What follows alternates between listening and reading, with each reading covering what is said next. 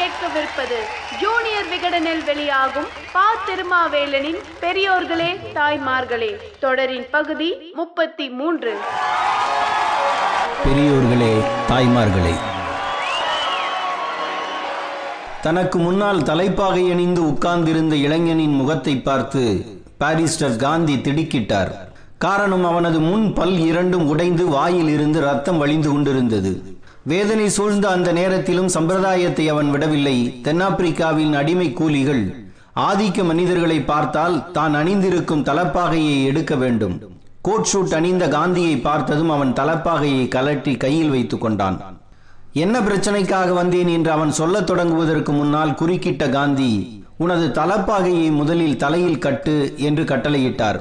வந்தவனுக்கு பாதி பிரச்சனை தீர்ந்துவிட்டது போல திருப்தி ஏற்பட்டது.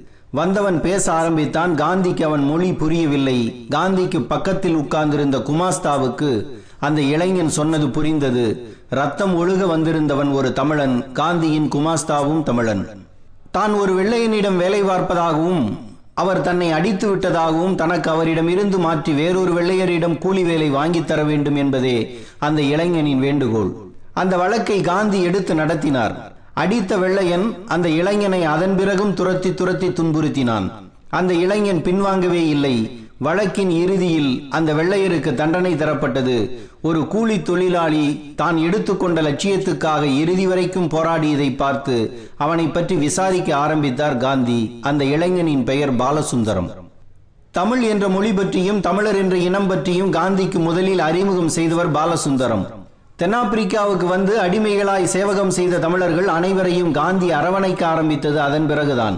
தனக்கு பின்னால் பெரிய கூட்டம் திரள தயாராக இருக்கிறது என்பதை உணர்ந்த காந்தி தென்னாப்பிரிக்காவிலேயே தொடர்ந்து தங்க முடிவெடுத்தார். அப்போது கஸ்தூரிபா இந்தியாவில் இருந்தார். கஸ்தூரிபாவை தென்னாப்பிரிக்காவுக்கு அழைத்துச் செல்ல இந்தியா வந்த காந்தி முதன் முதலாக ஆயிரத்தி எண்ணூத்தி தொண்ணூத்தி ஆறாம் ஆண்டு தமிழகத்தை பார்க்க வந்தார்.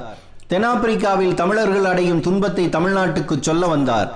அன்று காந்திக்கு வயது இருபத்தி ஏழு. துடிப்பு மிக்க இளைஞர் சாதாரண வழக்கறிஞர்.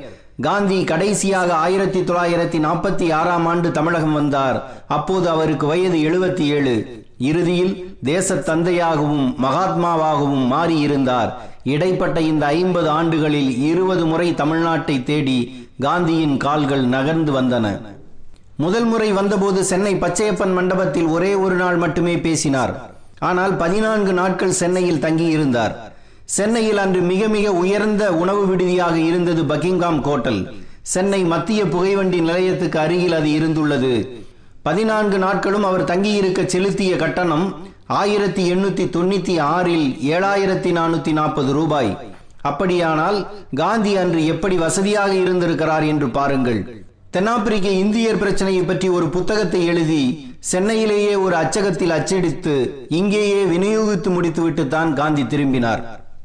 அன்றைய சென்னையில் ஏராளமான வித்தைக்காரர்கள் தெருவில் வித்தை செய்து கொண்டிருந்ததை பார்த்ததாகவும் அவர்களுக்கு தான் காசு போட்டதாகவும் காந்தி எழுதியிருக்கிறார்.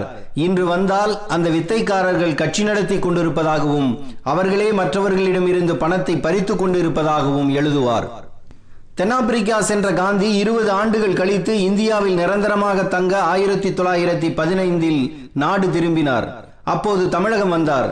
சென்னை மத்திய புகைவண்டி நிலையத்தில் காந்தியை வரவேற்க முதல் வகுப்பு பெட்டி அருகே காத்திருந்தார்கள். காந்தியை காணோம். ஆனால் இந்த வண்டியில் தான் காந்தி வருகிறார் என்பதை காவல்துறை உறுதிப்படுத்தி இருந்தது.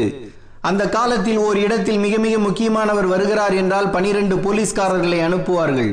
அதாவது பனிரெண்டு போலீஸ்காரர்கள் ஒரே இடத்தில் நின்றால் விஐபி ஒருவர் வரப்போகிறார் என்று பொருள். அன்றும் பனிரெண்டு போலீஸ்காரர்கள் நிறுத்தப்பட்டு இருந்தார்கள் தென்னாப்பிரிக்காவில் பல்வேறு போராட்டங்களை நடத்தியவர் என்பதால் காந்திக்கு அந்த முக்கியத்துவம் தரப்பட்டு இருந்தது. கூட்டமும் போலீஸும் ஏமாற்றம் அடைய மூன்றாம் வகுப்பு பெட்டியில் இருந்து காந்தியும் கஸ்தூரிபாவும் இறங்கினார்கள். காந்தியடிகளாகவே அன்று காட்சியளித்தார். காந்தியின் கோலம் அப்போது மாறி இருந்தது பேண்ட் சட்டை கோட் பறந்துவிட்டன. சட்டை தலைப்பாகை பஞ்சகச்சமாக கட்டப்பட்ட வேட்டியே அவரது உடையானது. காந்திக்கு மாலை அணிவித்து கூட்டமாக அழைத்து வருகிறார்கள்.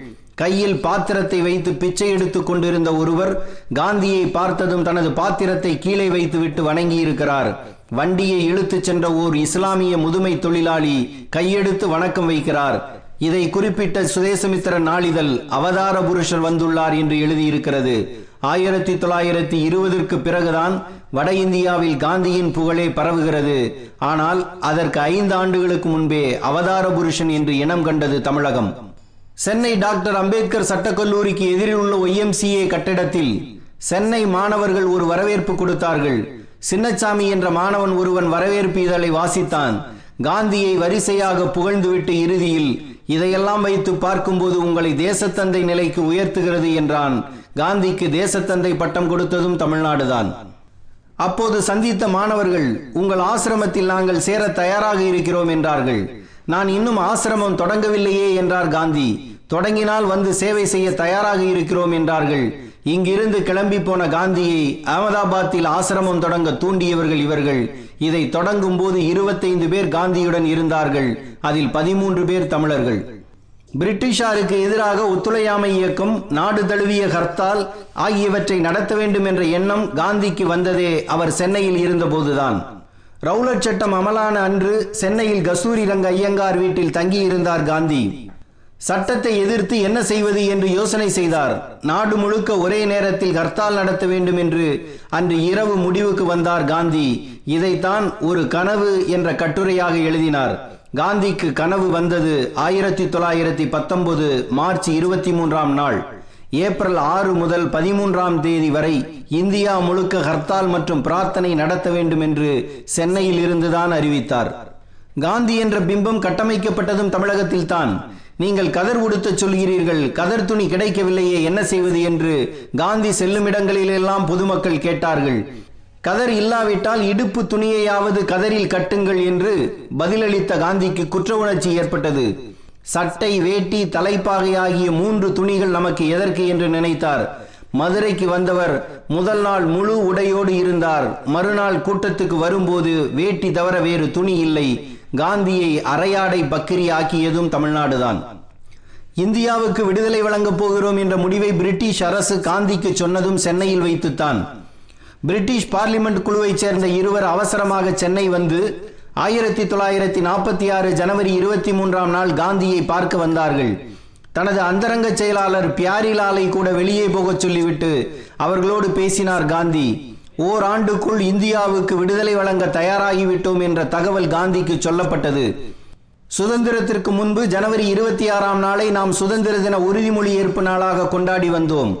அன்றைய தினம் சென்னை இந்தி பிரச்சார சபாவில் பேசிய காந்தி அடுத்த ஆண்டு இதே நாளில் சுதந்திர தின உறுதிமொழி ஏற்றுக்கொண்டிருக்க மாட்டோம் என்று சொன்னார். அதாவது சுதந்திரத்தை அடைந்திருப்போம் என்ற பொருளில் காந்தி பேசினார். இந்தியா முழுக்க தீயாக பரவியது அந்த தகவல். இதை சொல்லிவிட்டு மதுரை போன காந்தி அங்கு மீனாட்சியையும் பழனி சென்று முருகனையும் தரிசித்தார். போகும் வழியில் திடீரென ஒரு கிராமத்துக்குள் காந்தி போனார். வந்திருப்பவர் யார் என்று அந்த கிராமத்து பெண்ணுக்கு தெரியாது. வீட்டுக்குள் போய் முறுக்கு எடுத்து வந்து தட்டில் வைத்து காந்தியிடம் கொடுத்தார். அதை பார்த்ததும் ஓ முறுக்கு என்று காந்தி கத்திவிட்டார். தென்னாப்பிரிக்காவில் தமிழர்களிடம் எனக்கு பிடித்தது முறுக்கும் இட்லியும். இப்போது இதை இழந்துவிட்டேன். என்னுடைய வாழ்க்கையில் இப்படி எத்தனையோ இழந்திருக்கிறேன் என்று பழனியில் வைத்து கண்ணீர் விட்ட காந்தியை இரண்டே ஆண்டுகளில் இழந்தோம். காந்தியை மதம் தின்றது. எனினும் அந்த மதவெறிக்கு இன்னும் செரிக்கவே இல்லை.